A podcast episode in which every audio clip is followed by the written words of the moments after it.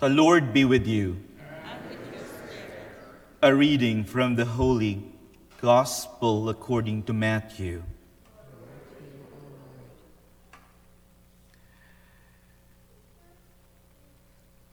The eleven disciples went to Galilee, to the mountain to which Jesus had ordered them. When they all saw him, they worshiped, but they doubted. Then Jesus approached and said to them, All power in heaven and on earth has been given to me. Go therefore and make disciples of all nations, baptizing them in the name of the Father and of the Son and of the Holy Spirit, teaching them to observe all that I have commanded you. And behold, I am with you always until the end of the age. The Gospel of the Lord. Praise you, Lord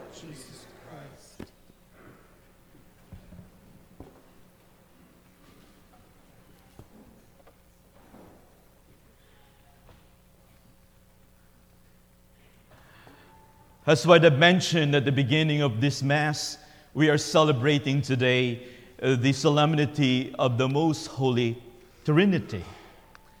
And I want to underscore the word celebrating because with a, such profound mystery, such as the Trinity, we can't really deepen our understanding of it through explanation, through explaining it, but rather by celebrating it. Celebrating it in our own relationship with the Trinitarian God. I remember reading about the Trinity commentaries after commentaries during my seminary days, and, and one spiritual writer said, Well, if you think after you studied theology that you, have, you can already explain God, then you failed theology. the more we deepen our understanding of Him, the more we realize we don't know Him, the more we seek Him. But at the same time, too, when we celebrate Him, just like we celebrate our important relationships, the more we understand who they are to us and who we are to them. There is a liturgical principle that was taught early on in the seminary that we follow, and uh, it's really um, it's it's prof- it's simple yet profound. It's in Latin. I'll translate it in English.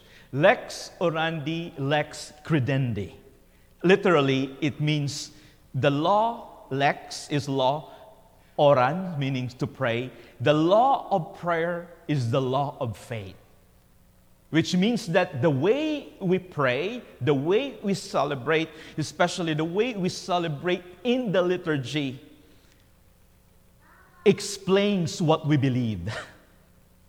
Meaning, the way we celebrate the Trinity, most especially in our prayer, in our liturgy, also brings about our faith on this most important mystery of faith.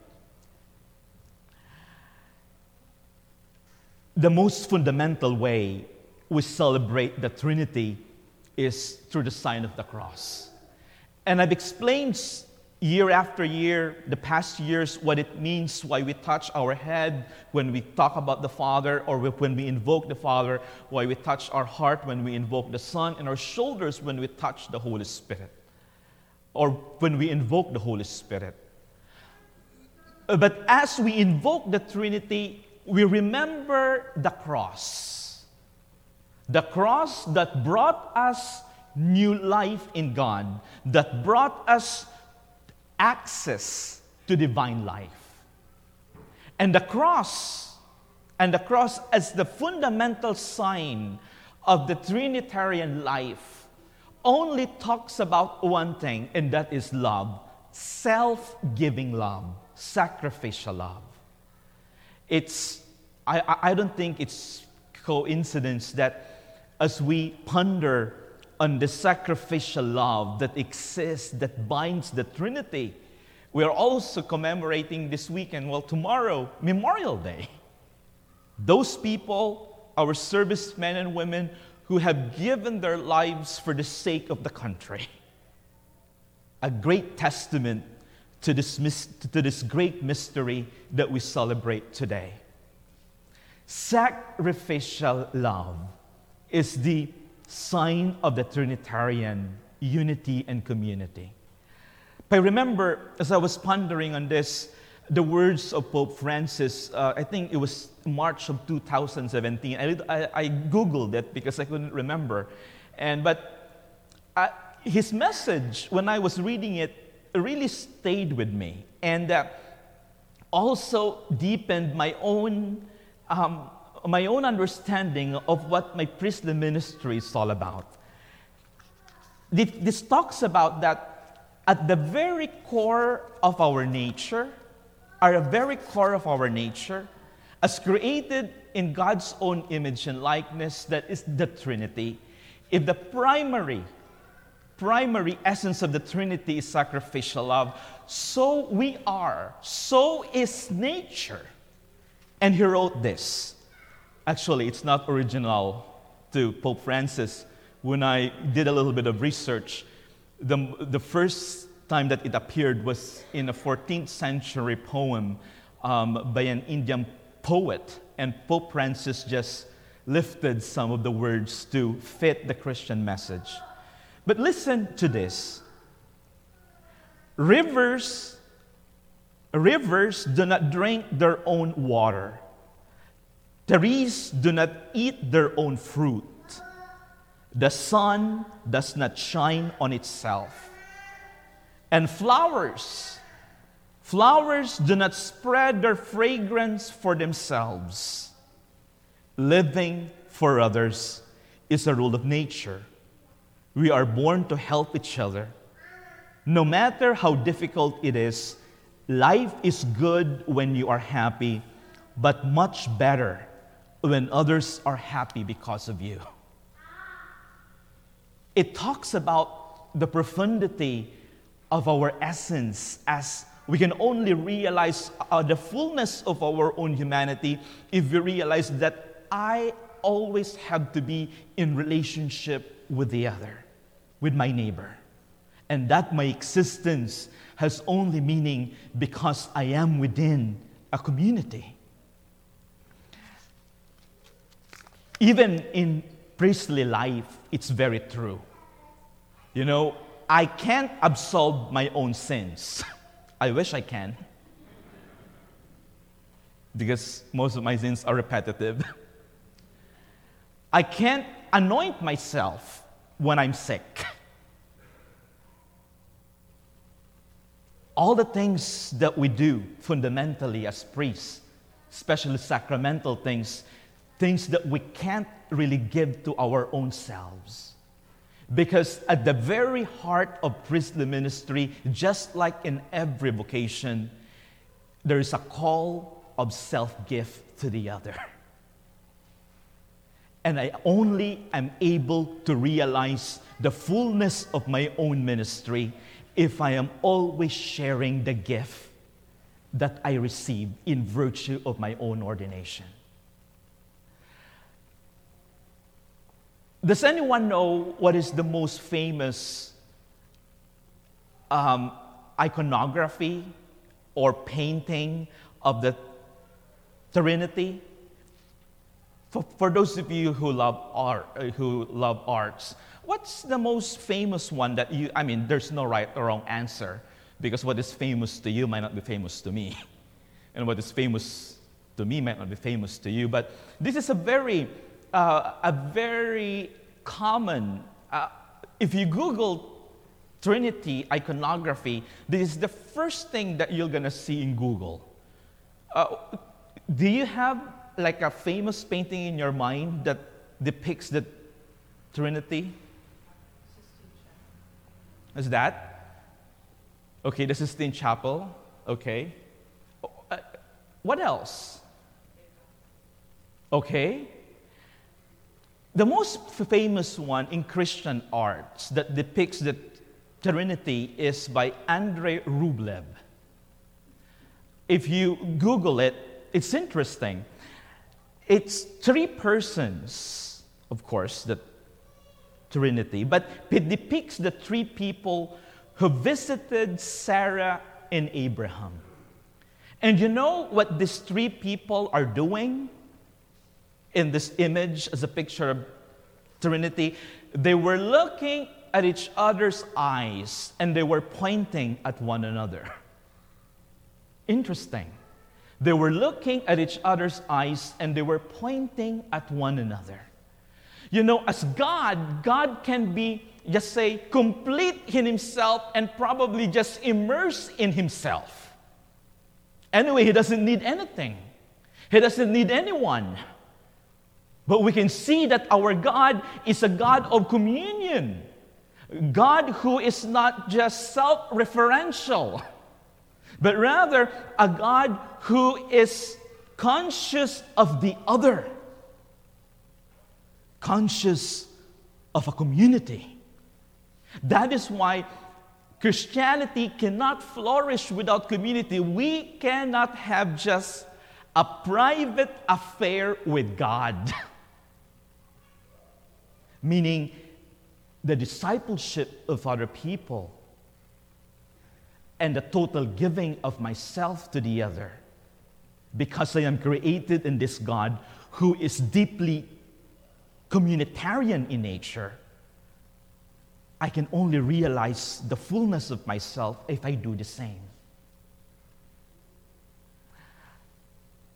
Talk about this sacrificial love. I've shared this on Mother's Day, but I, I, when I look at my schedule in, in, my, in my iPhone, I did not celebrate the Mother's Day masses 7:39, 10:45. I did uh, the vigils and then the last two on Sunday. So I probably you probably did not hear what I shared um, during that homily.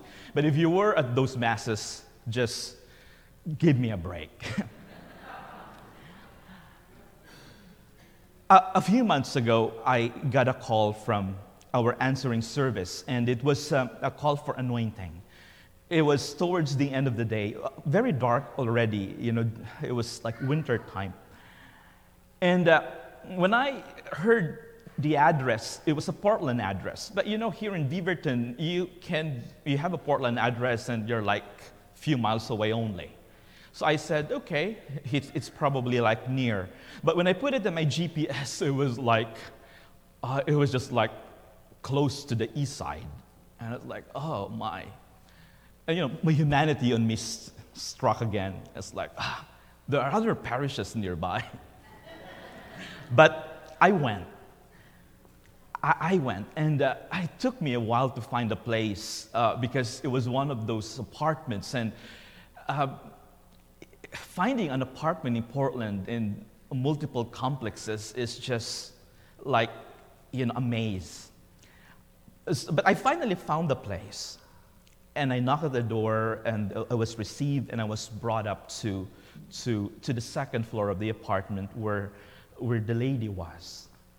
Um, and we celebrated the anointing. She was terminal. Um, they cannot do anything else. She was in her 40s. And then the lady told me, Father, can we have a private talk? And we did. In the course of the conversation, she asked me about funeral preparation. Was asking me about the cost for funeral. I said, Father, you probably celebrated so many funerals. I said, Yeah, I couldn't count anymore.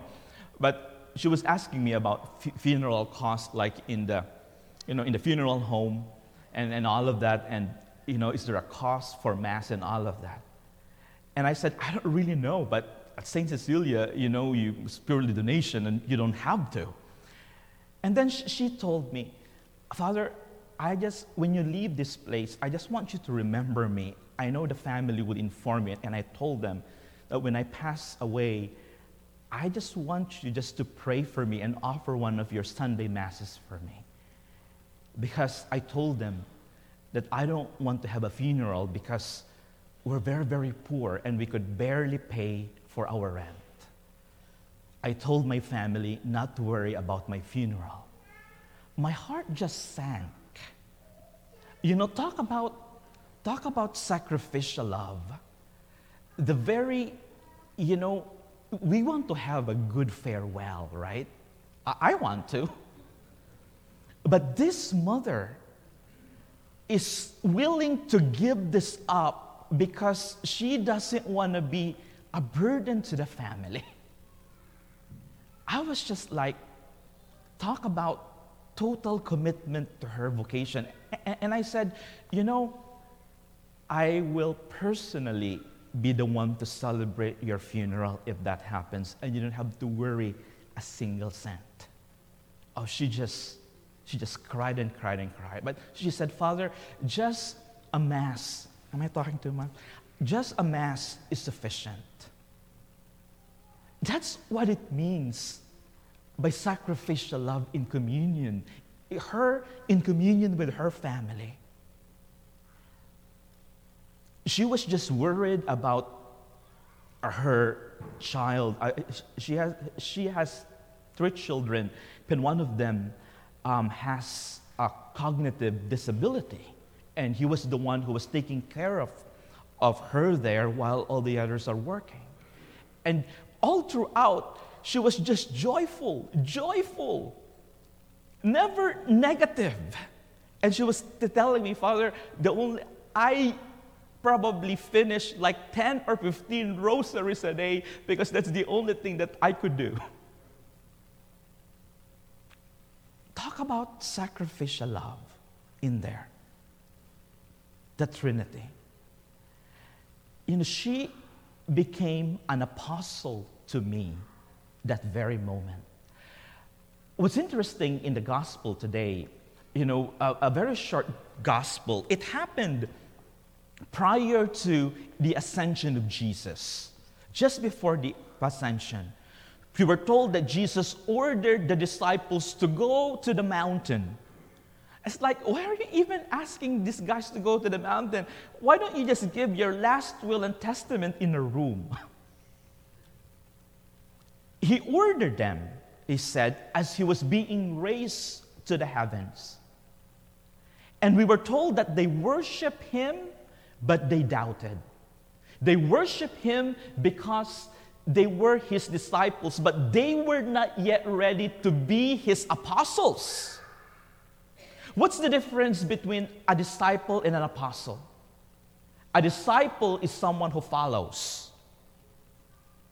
An apostle is someone who is sent. Many times, you know, we can be stuck just being disciples. It's like, oh, I'm good in following.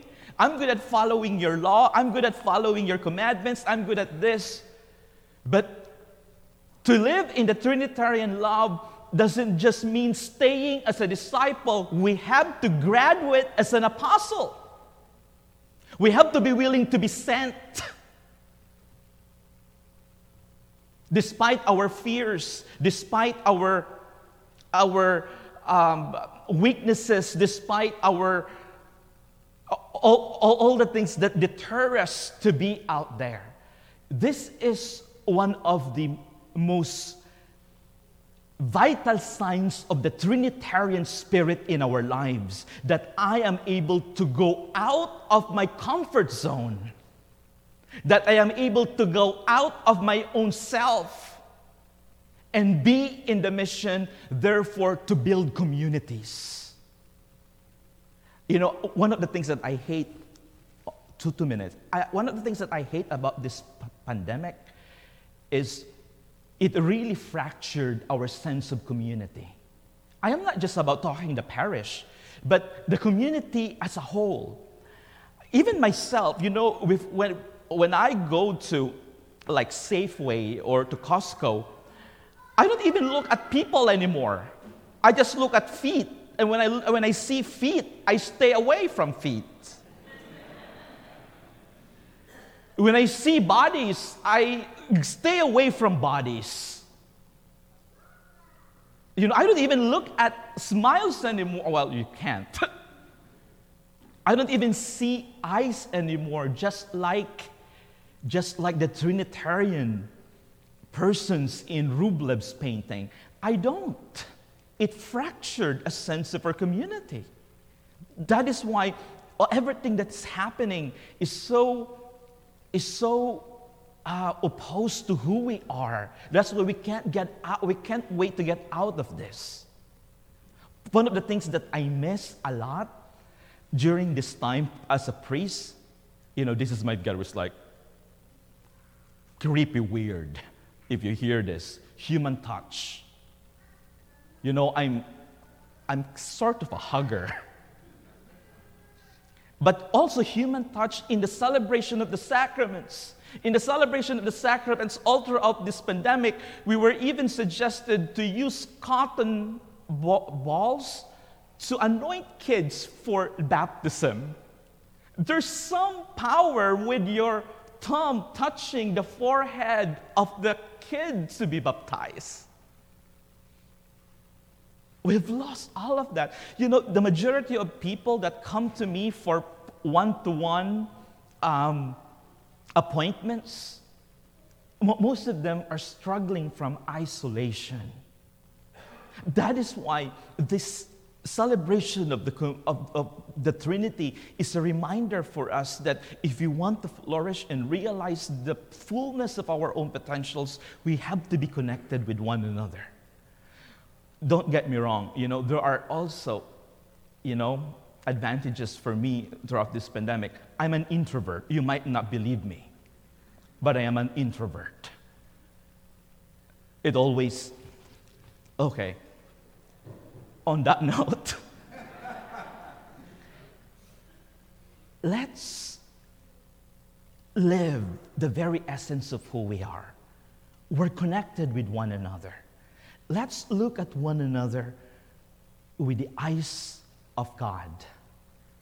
With the eyes of God, regardless of color, regardless of background, regardless of economic status, regardless of whatever that divides us, let's look at one another with the eyes of love because that's who we are as created in the image and likeness of the Trinitarian God.